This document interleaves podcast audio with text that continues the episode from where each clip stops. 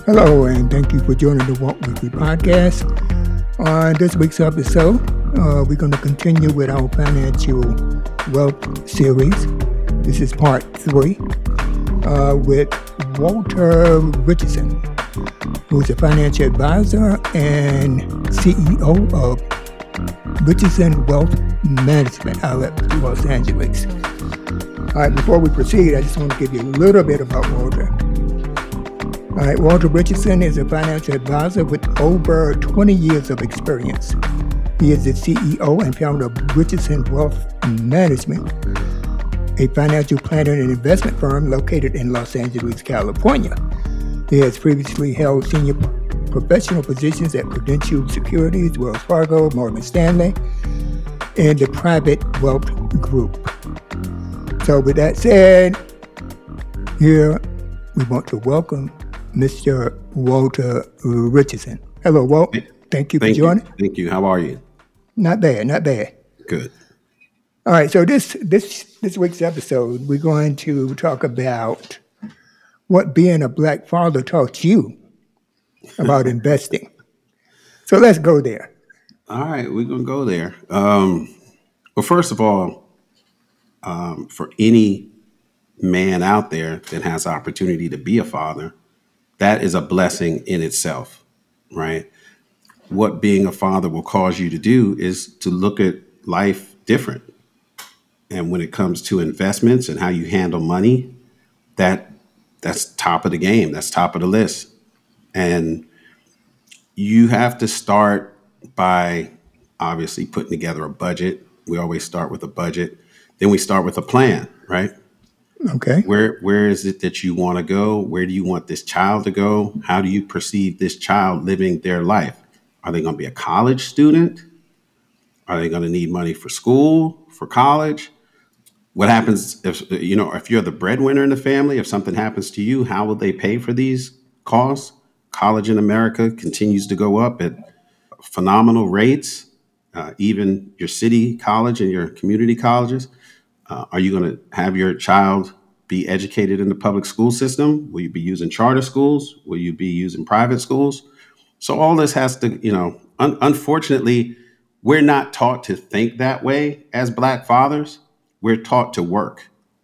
And we work and we pay our bills. And if there's some left over, we we may put some aside or we may go on vacation. Um, Right, right. But we're, we're, we're generally not taught to have an emergency fund or to have a college education fund. My suggestion to any new father is when you find out that your significant other is going to have a baby, you need to open an account and start putting money in, in that account. Okay. You're coming in a little low, Walt. Could you uh, adjust your Sure. Is that better? Yes, much better. Okay. You you you need to let me let me go back into that. It's a blessing to be a father, uh, and you and you have to plan for it, just like any other life event. Right. Except this life event, you're actually planning a life.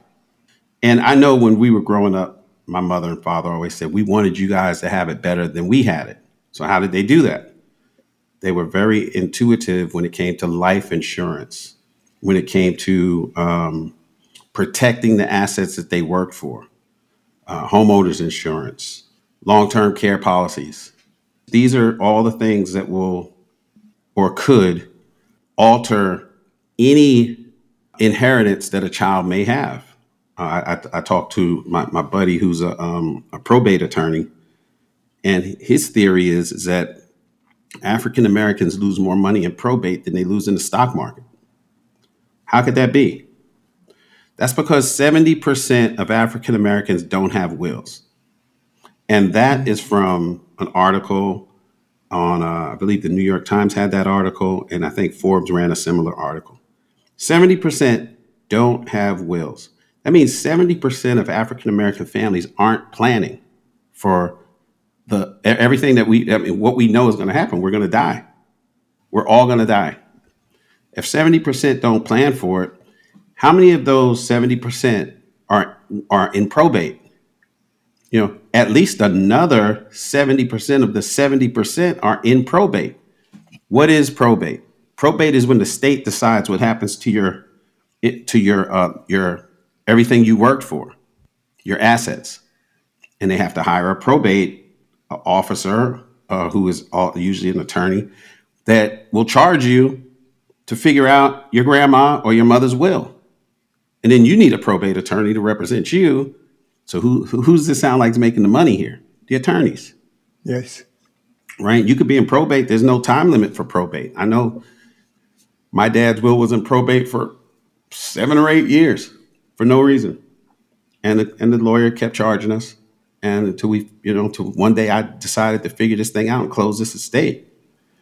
So being a father, you, you really have to step up. You know, it, it's it's it's crazy to say this, but you really do have to step up, and you have to, you know, I don't want to give relationship advice, but women are attracted to men who are leaders. I know and, that. Now, the reason I laugh, Walt, I didn't mean I'm not laughing at you. I'm laughing because of what you said and I, and the implications uh, of what you said. You know what I mean? Yeah. So, and, and and and for some men, it's tough to be a leader because you weren't taught to be a leader.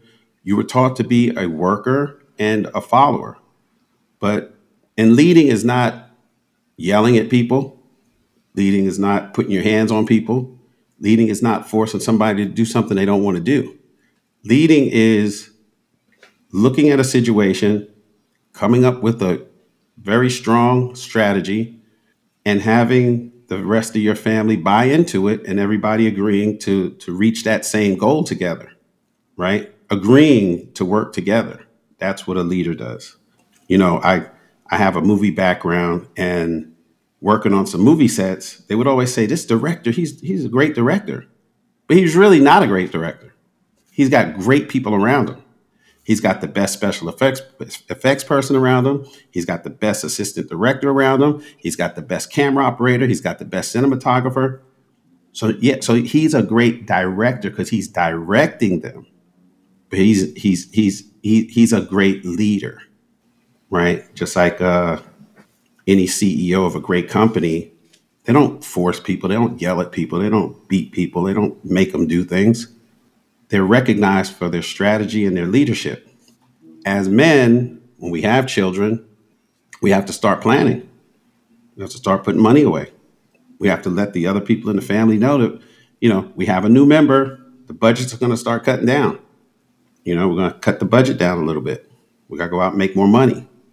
Uh, do you equate leadership with being the head of the household? Uh, no, and I'll tell you why.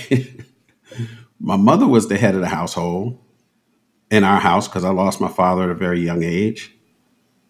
But me and my brother were the leaders. At, at, at some point, we had become the leaders. Right. But she had all she she was like Obi Wan Kenobi.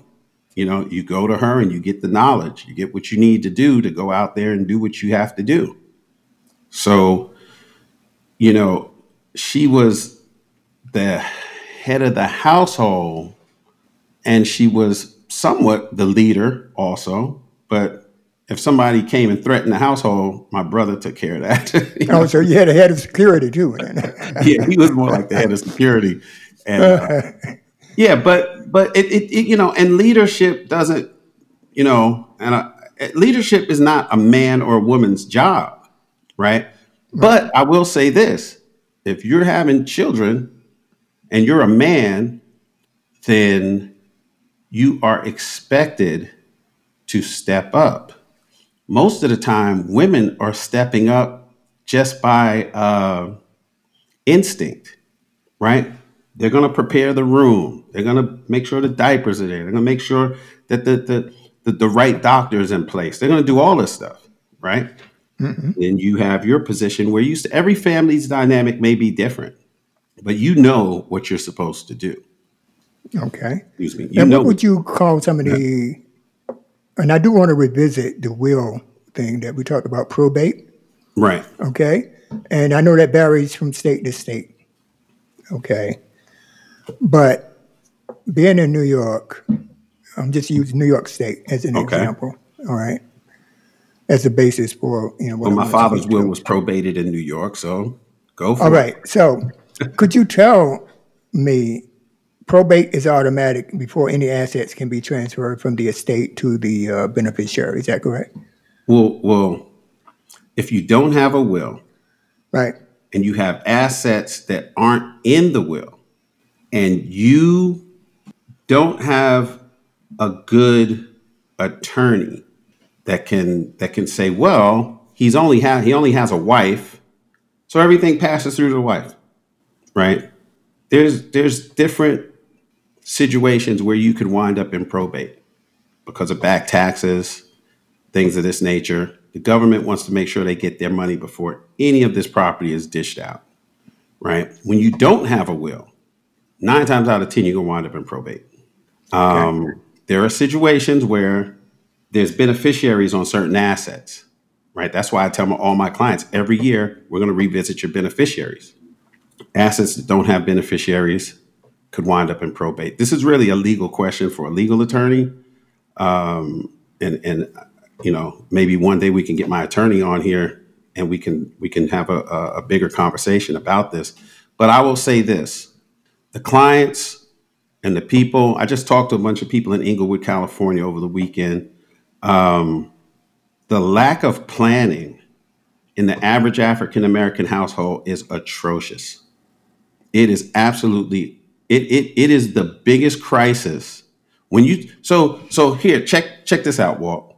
We're talking about generational wealth, right? That's all I hear. I hear generational wealth everywhere I go. Any black event I go to, generational wealth, generational wealth, generational wealth, right? Do you have a will? No. Does your mother have a will? No. How can these assets pass from generation to generation if you haven't planned for them to do so? Yeah. Yeah. You're absolutely right. You're absolutely right. All right. So uh, I'm thinking, and I'm trying to think like my uh, like the audience would think, and question you along those lines. Okay. All right, so we, we, covered probate pretty much. All right.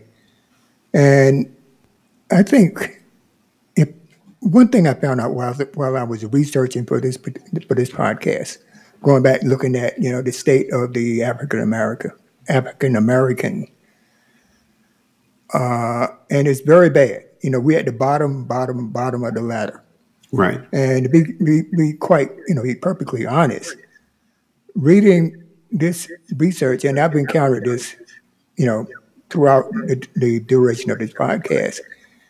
If I was just starting out and I would read this, all right, the facts of how we're being discriminated against and the obstacles uh, in our way blocking success, even at the education level. You know, you go to college and you go to a white college and you're not, and you could feel the discrimination of what people go through. And, and a lot of male, especially with black males, they don't graduate because of systemic racism. Okay. So I think what I'm trying to say is it's damn hard for a black man in this country. It's hard. We both know that. Okay. But as a person with a 30 year, 40 year work history, uh, you know, in terms of my, my, my occupation, okay, I was, I wouldn't say I was lucky. It was just that I was smarter and I was educated. You know, I have my master's and all this. Education helped me push through because it kind of leveled the playing field a little bit. Right. Okay, a little bit. Right. Okay, so as I read all of this stuff, I mean now, and since I've had this podcast for the last five years, is that there's nowhere in the world I could have gotten to where I'm at now in life if I read this material or this research that I've been reading over the last few years about how we're treated in society and the Well- obstacles that we're up against. Right. Right. Okay. Well, we we know we're up against these obstacles, right? I, I, I'm i I'm gonna be honest with you. My perspective might be a little different, and I'll tell you why. All right? When my mother was young, she was picking blueberries and cranberries in South Jersey in the field. They drove her out on the bus, and her and her friends would go pick these uh, blueberries for hours on end. eating sardines out of a can for lunch. My father grew up in North Carolina on a sawmill. They would they would they were cutting down trees and selling the wood and growing and then they had another area where they were growing tobacco, working in the fields. My father had a seventh grade education, came to New York City, learned culinary arts, got together with another person, opened a bakery in Queens, and bought his first apartment building in the Bronx. Right? My father didn't have a college education. My father graduated, my, my father didn't graduate high school. My mother, on the other hand, she went to William Paterson College, got her degree, got a master's degree in education. When she went to do that, my grandfather was in jail. He couldn't pay for her college. She worked in a linen supply in Patterson, New Jersey, folding, ironing, and washing linens to pay her way to go through college. So when you talk to me about what's hard and what these kids have that's hard out here nowadays, I'm a, I'm I'm I'm sorry, I'm a little biased because I work I, I did go back down south with my uncle. I did pick tobacco.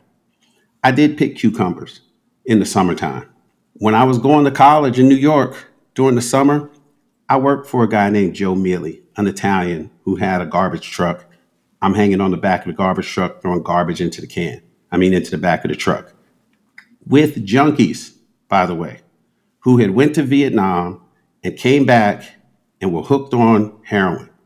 And we would pick them up on the George Washington Bridge and, and do a, a, route, a garbage route in Fort Lee with Vietnam veterans that the government had thrown away who were junkies. Okay. One of them died from HIV, from AIDS, right?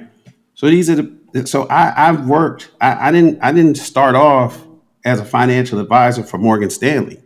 You know, we all have to come up different routes, different ways, different different means of different ways of survival, right?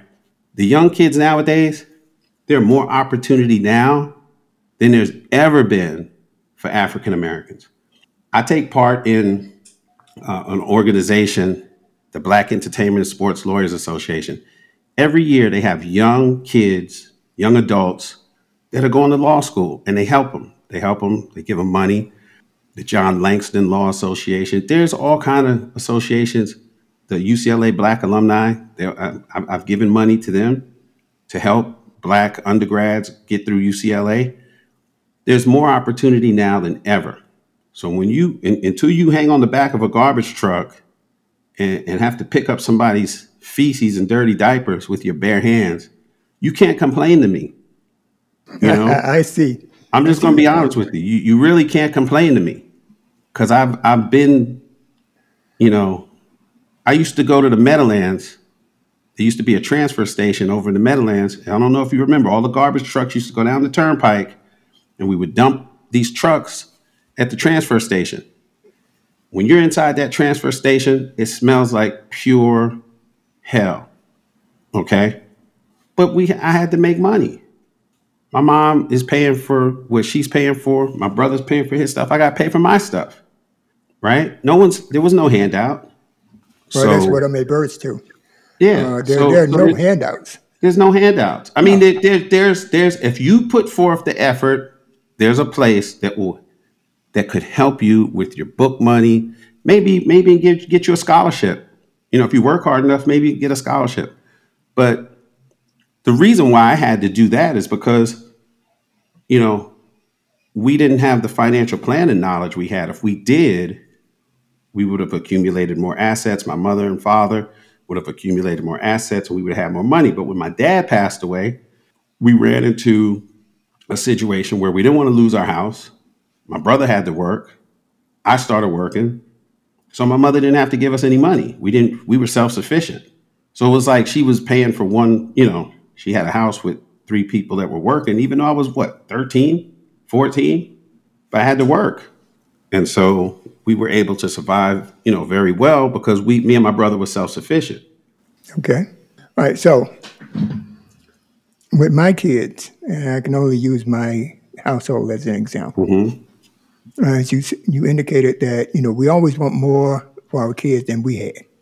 Okay, and my kids are both homeowners now. All right, for a few years they've been homeowners. Actually, they beat me. I bought my house when I was 39. They bought their homes when they were like 34. Right, which is All right. excellent. That, that's excellent. So when I tell them in my will, when we went over, now I do have a will, done it a few years back. Actually, Michelle was, is, is, was one of the uh, witnesses to my will, Okay. you know, the signing of my will. And the thing is, is that, you know, the kids now, and, you know, specific to my two kids, mm-hmm. they have their homes, but I have my house now, Right. a big house, five bedrooms, colonial, you know, Okay. and they don't want my house. Now, I'm gonna ask you. All right, if you got, if you, and, and I'd say, look, I'm passing the house out, you know, first to your mother, and your mother go from there pass it on mm-hmm. to you. And the first thing they tell me is, "Oh, well, Dad, I, you know, I got my own house. I don't need your house." Right. So, what do you recommend in a situation like that? What I recommend you do is just from the little information that you gave me. Right? Um, how important is this house to you? Do you love this house? Do you want to stay in this house to the day you die? Uh, that depends. I mean, you know, it changes. You know, depending on where you are mm-hmm. on the time scale. For mm-hmm. example, at one time, I wanted, you know, when I bought this house, thirty to be thirty-two years. Well, I've been 30, 31 years in October. October first met meant thirty-one years. I've been here. Okay. All right, and when I bought this house, I said, "Yeah, this is where I want to die at." Okay. Okay. But then as time went by, playing golf and this and that, okay, I want to retire it where there's a lot of golf courses. Actually, I want to buy a condo on the golf course. In Florida? No, no, I'm no North Carolina or South Carolina. Okay. Well, yeah. Okay. Where, where the cost of living is cheaper. That was my point. Okay. Yeah, yeah. Well, so, you know, it depends on, on, on what's the situation is. It's situational. But I think I, I, I, I don't see anything different now. So I got this house, and I, I've always, let me just put a caveat there. Okay. Property is, real estate is wealth. That's right. okay? And I can't see myself, on the one hand, selling this house because my kids got a house, so therefore, you know. But on the other hand, I want to stay here until the day I die. Right. All right, so, um, uh, you know, what do you do in a situation like that? Well, um, What do you recommend that I do, for example?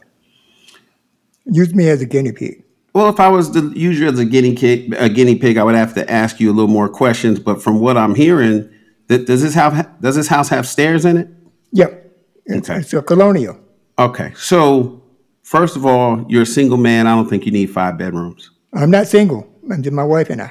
Oh, it's your wife and you. Okay. Okay. So that makes a difference. That makes a difference. Um, but still, five bedrooms for two people. I don't know. Um, I think if you want to move down to North Carolina and and and and, and uh, downsize, the the housing market right now, the prices are starting to come down because interest rates are so high. Right. But this still is a good time to be a seller to get a good, fair price for your home. In a couple of months, we're predicting that home prices, well, they're already starting to come down now. So this is the beginning of the of the of the home prices coming down. If you wanted to move to North Carolina, I would start looking for homes in North Carolina to find the one that you want and then take a look and see how much you can get for your property here. How much is the property in North Carolina? Then you would do a, a an exchange, right? So you do an exchange where you don't have to pay capital gains, Ah, right? Because you're doing Okay. a- an exchange. all right. Now like- explain an exchange for me. Okay, so you would be doing a, a, a excuse me, an in-kind real estate purchase, right? And I'm going to get the exact number for you. Uh, you would be doing a, a like purchase for a like purchase, right? Um, it has to be a, a residential home for a residential home.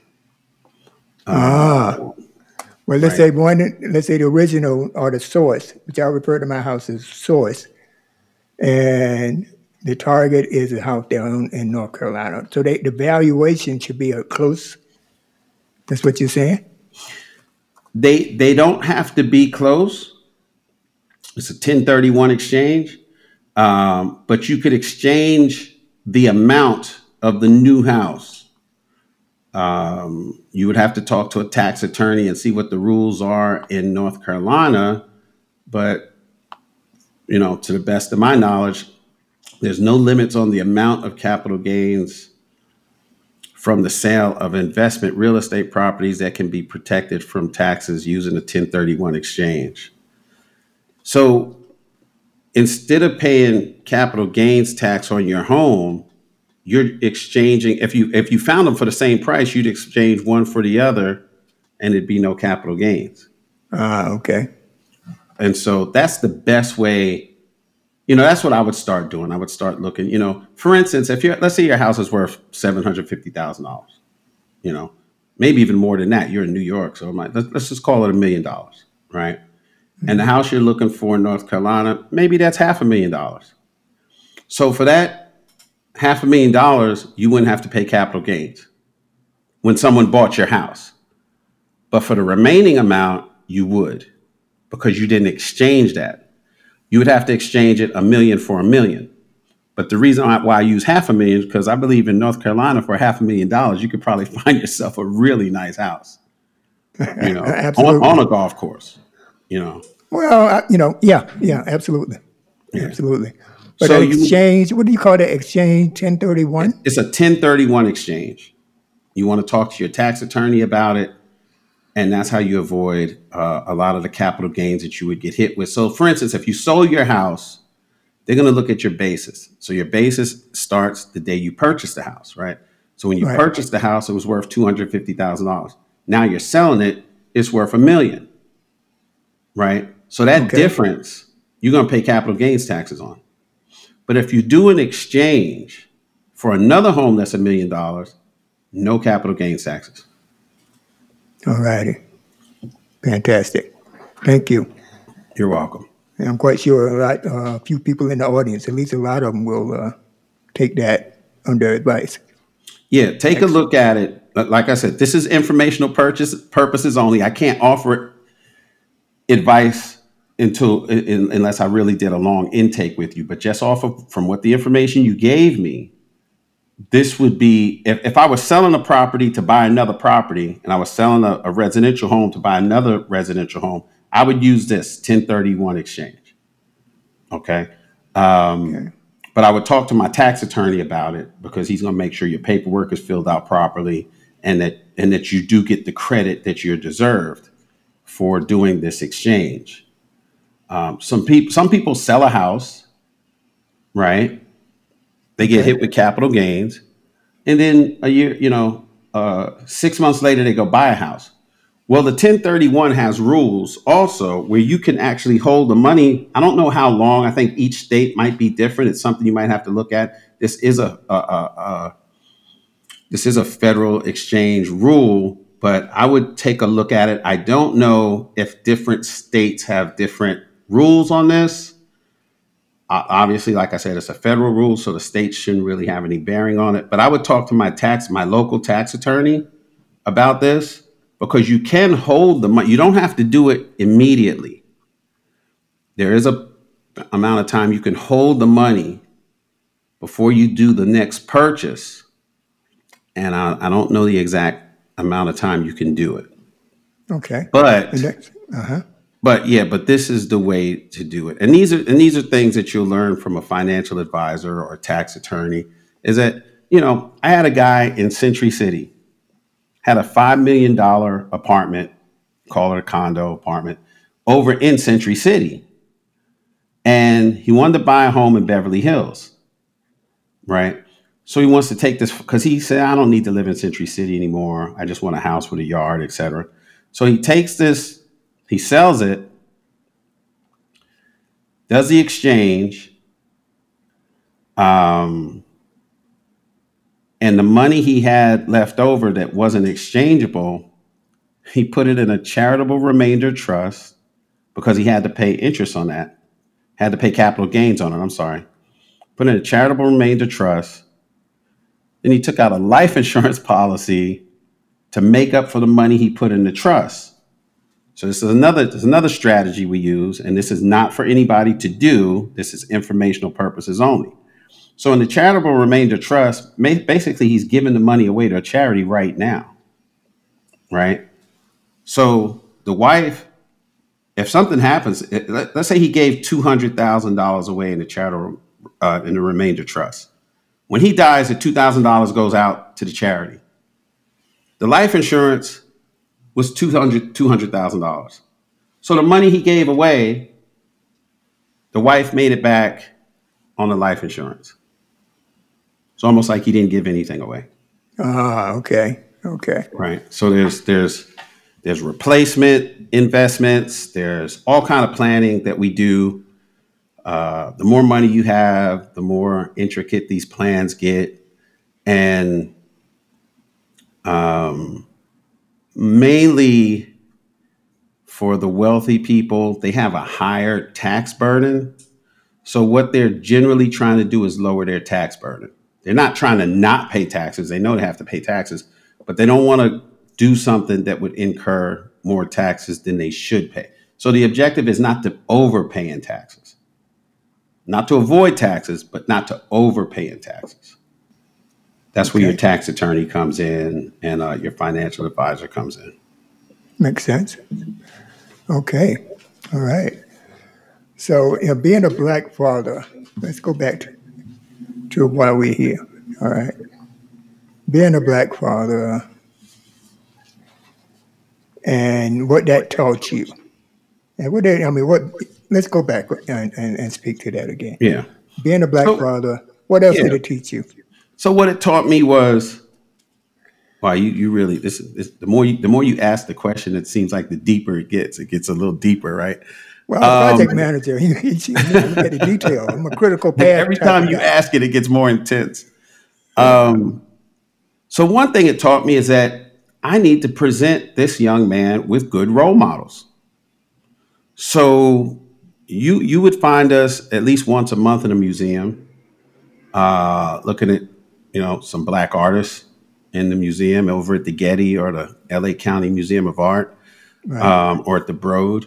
Um, and the funny thing about this, uh, it's funny, I took my son to the Broad and over to uh, the Getty Center. Uh, Weems, uh, do you know Weems? The photographer from Harlem? No, I'm not familiar with him. No. Okay. She uh you should check it out because she she she did some in her apartment and the apartments look like the the the, the uh the apartment that, that we that we had when we were over on 149th Street in Broadway. Um Carrie Mae Weems.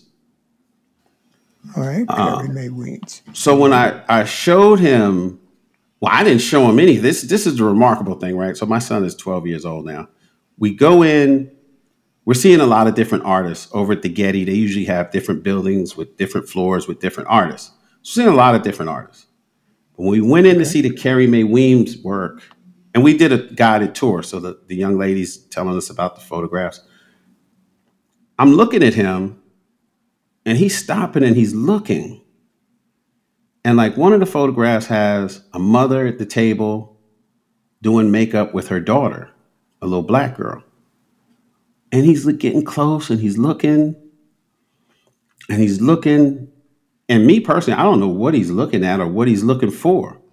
I'm just glad that he's seeing these images of these black women um, doing everyday things. And and and you know this uh, they have they're eating dinner at the table. She's looking at a mirror. One of them she's doing the daughter's hair um, I think we get so out of touch with who we are that, and, and, you know, a lot of this trash that's on the radio and rap music, that when you see something like this, it almost looks foreign. It's like why why aren't they twerking in the video? I mean, in the in the in the picture. Like why you know what I mean? You you get so inundated with this nonsense, nonsensical cultural, uh, these cultural images that are nonsensical and, and useless, that you think that's what the culture is.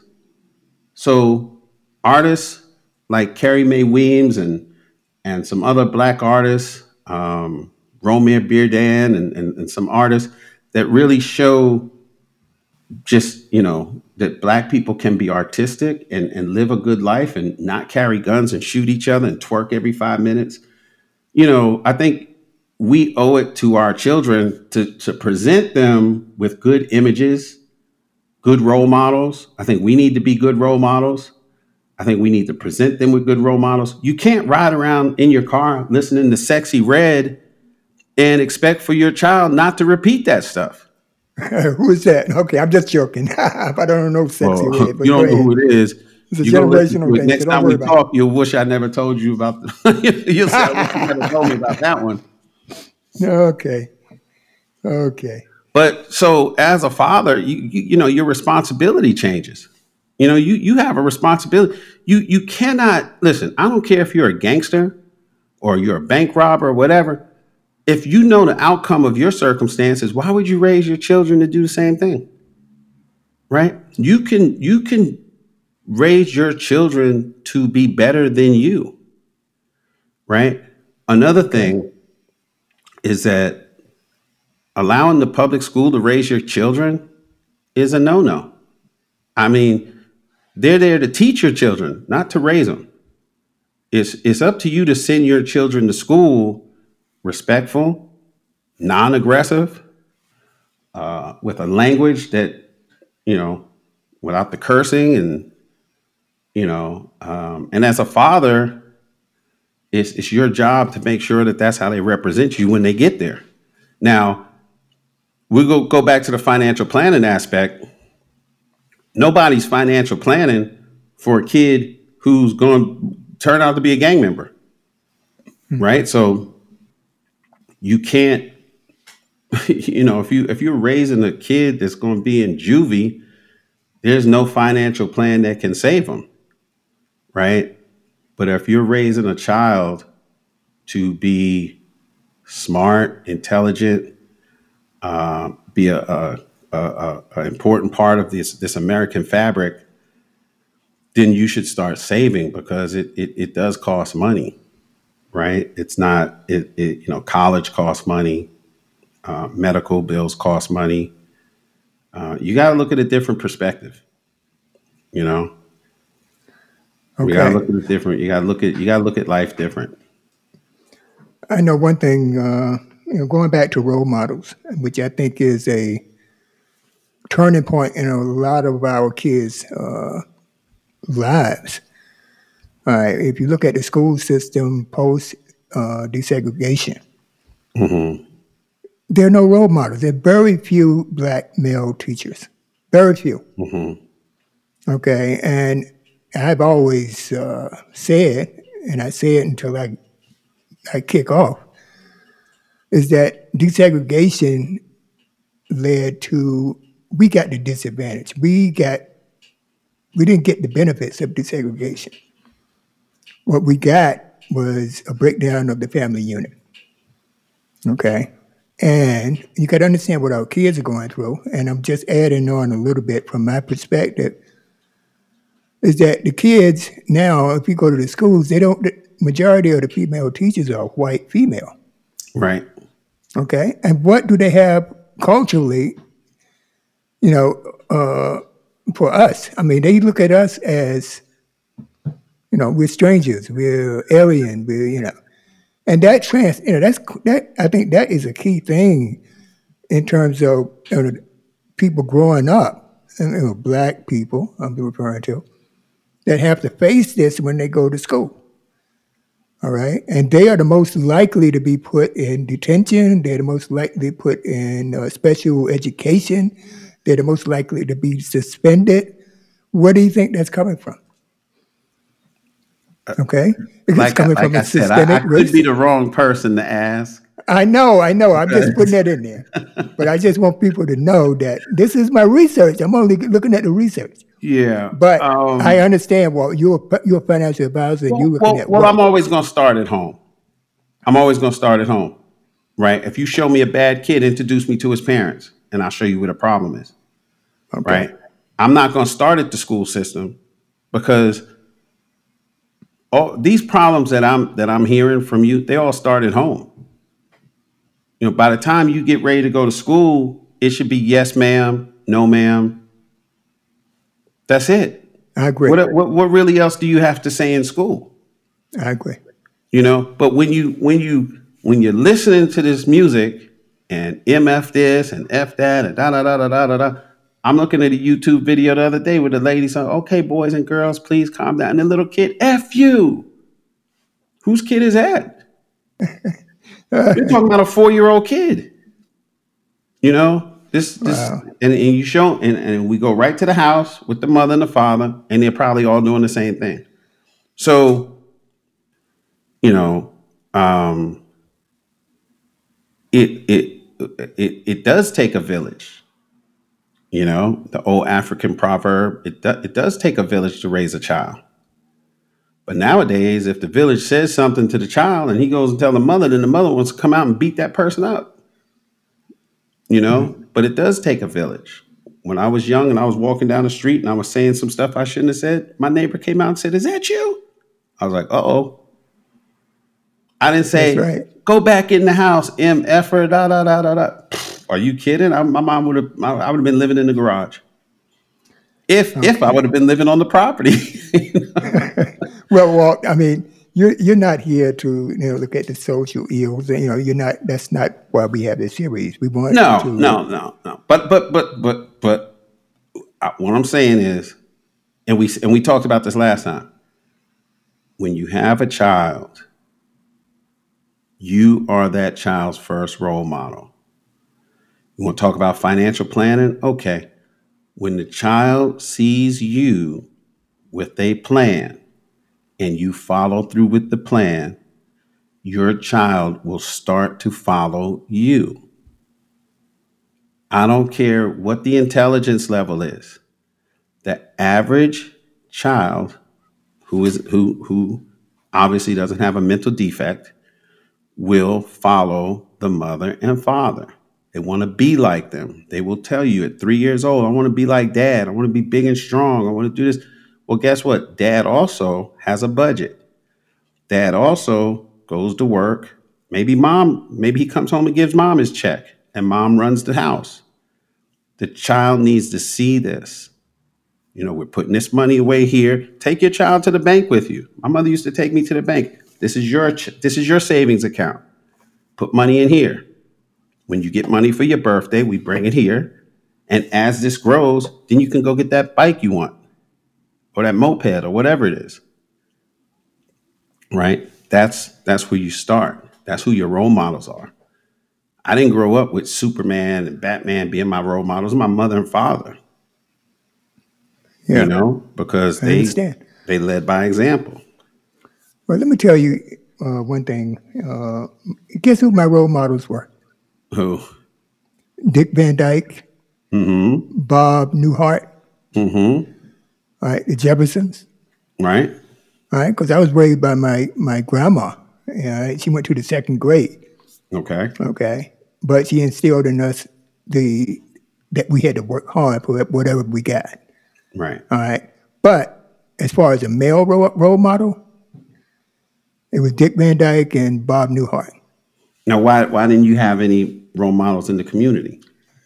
Well, I did have teachers, Mm-hmm. but they didn't live the lifestyle that I saw Dick Dick uh, Van Dyke and Bob Newhart live on TV, which was Right. totally fictional. Right. But it was symbolic to me in the sense that this is where I want to be. I want to be Right, in New York City. I want an that. apartment in the sky. right. Yeah. If I All this kind of stuff. Yeah. And that was my motivator. That's what drove me. Right. Okay. So, you know, I have to give them credit because that's where I got it from. And the men in my family, with the exception of a few, were mostly, you know, growing up down south. You know, they were heavy drinkers. Right. Okay.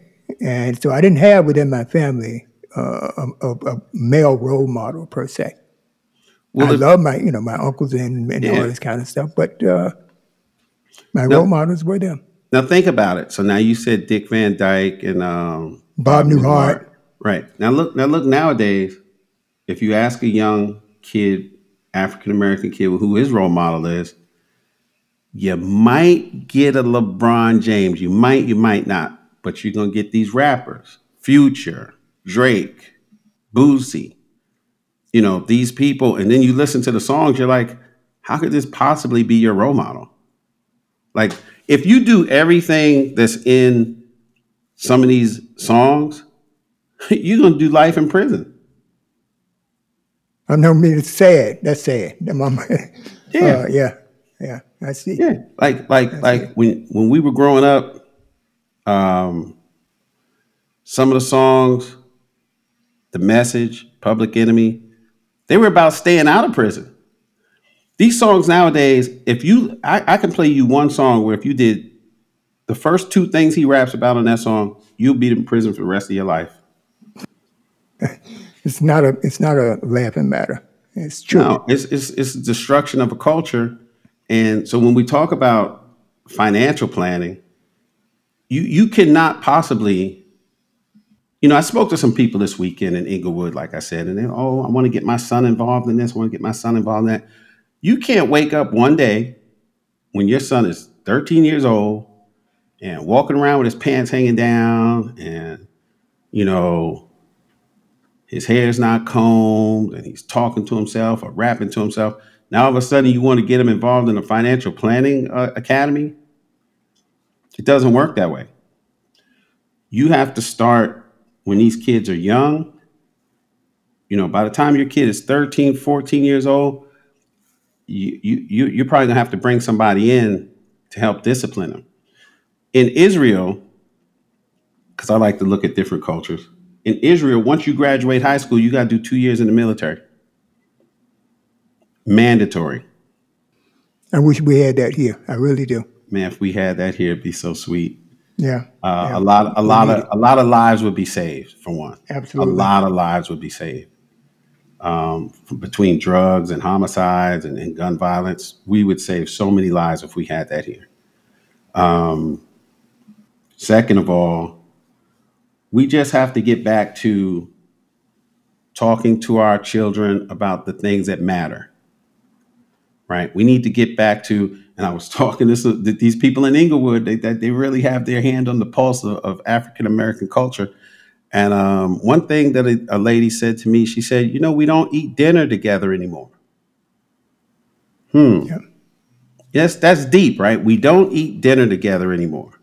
So that means the financial conversations that I had with my family during dinner, the conversations about the sports teams we were going to play on during dinner, conversations about school, schoolwork, who you had a crush on, what was going on in school, how you were planning on buying that BMX bicycle, all those conversations you had with your parents during dinner, they don't exist anymore. Everybody's eating Uber Eats or running in and grabbing a burrito and running out the house in our community, we don't sit down and have dinner every night anymore. Okay. Well, yeah, that, that is a key factor and why we so, uh, you know, how, what's the word? What's the term I'm looking for? So we're so scattered. We're not all on the same path. Yeah, se. we're um, we're uh, we're nomadic. We become nomadic. Um, even dogs eat together. And lions, right? And lions, they eat together. They they eat okay. together. You know, we we we've become so nomadic that we don't, you know, and that's where that you know you want to talk about financial planning. That's where it starts. It starts at the dinner table with mom and dad. You know, mom, what made you go to college? Well, how did you get in school? You, you said your, your father didn't have any money. How'd you do it? You know, these your, your parents have a story that you, that you know as children you should be listening. You should ask them. You should. I use. I have a videotape somewhere in my house where I, I interviewed my grandfather for about three hours. Wow. Because I wanted to get all the knowledge. You know, I knew he was going to pass away. He was old. You know, he's an old man, but he told me everything. Started out in Georgia. You know, um, in the fields. You know, wound up coming to New Jersey with no education. This is on my mother's side, no education. Uh, worked at the Atlantic City racetrack. Uh, was a uh, I don't know what he was a, a porter, cleanup guy, whatever at the racetrack. Got involved with some people and started doing some other stuff on the side, but you know, just the whole story on on how he you know he raised these kids and and my mother had a master's degree my uncle had a master's degree my aunt had a master's degree all from a guy who was a porter at a racetrack Wow. Okay. Okay. All right. Well, uh, anything that you want to address specifically before we close out? yeah um what i do want to address specifically is that you know just kind of getting back on the on the subject is that you know having a child does requ- does require some planning uh you know. I would say to look into if you can't afford whole life insurance talk to an insurance provider broker salesperson and look into maybe a term plan. Because you want to cover your what you would so what you would give the family you want to cover at least until the child's out of college. Right? So for instance if if i make $100000 a year and i can look at my child's my child wants to go to ucla and i know that's going to cost let's call it $65000 a year for four years. Right I need to take that that uh two hundred sixty thousand dollars, and I need to find me a term insurance policy. So if anything were to happen to me, he would still have that money to be able to go to college. Right? Right. That's that's one way of planning. This is not financial advice. These are strictly suggestions and information for you to, if you want to call me or if you want to call Walt and get more information about it or go to my website. But I, I believe as a financial planner that you should at least have enough term insurance to cover the child's college. So anything were to happen to you before that child graduated from college, say, you know what, my dad took care of me. He passed away, but he left me enough money to finish school. Okay. All right. Very good. And uh, what what is your your website address? So it's richardsonwealthmanagement.com, or you could email me directly at walt at richardsonwealthmanagement.com. All right. Okay. Uh, I want to thank you for coming on to the Walt Weekly. Uh, this is our third episode together, and I tell you, yours is at the top in terms of you know downloads. Well, I appreciate it. I, pre- I appreciate. I, you know what? You and Michelle is ha- have made this very, uh, very family like, and I appreciate you know um, what the, the way you approached this and and how you uh, ask the questions and and and how you know uh, you give me some some uh, insight and perspective, and it's, it's just been a pleasure working with you. Okay. All right. Thank you, Walter. Uh, and that's about Richardson uh, next time. And we'll be doing this is part three of a series. The next episode that uh, Walt wants to speak about is the top five ways minority owned businesses can help out and uplift other minority businesses. That'll be our next episode. And uh, hey, we have a subject matter expert here, and we're going to try to get everything out of him, from him to you. All right? Okay. And this is Walter Latham again. I'm the host of the Walt Weekly, and you can contact us at the Walt Weekly at gmail.com. Uh, on the social media sites at the Walt Weekly. That's for Instagram and uh, Facebook. And also, please, you know, follow us on, on, on Facebook. You know, we have a uh, uh, a Facebook page called the Walt Weekly Podcast, and I tell you, it's a lot of traffic on that site. All right, so I'm going to end with that, and uh, like also to add that Mr. Richardson will be back with that episode about how black businesses can help each other. And with that, thank you very much. Have a good day, and Walt, take care. We'll speak Thank soon. you. Thank you. All right, I'm gonna take this off record now. All right.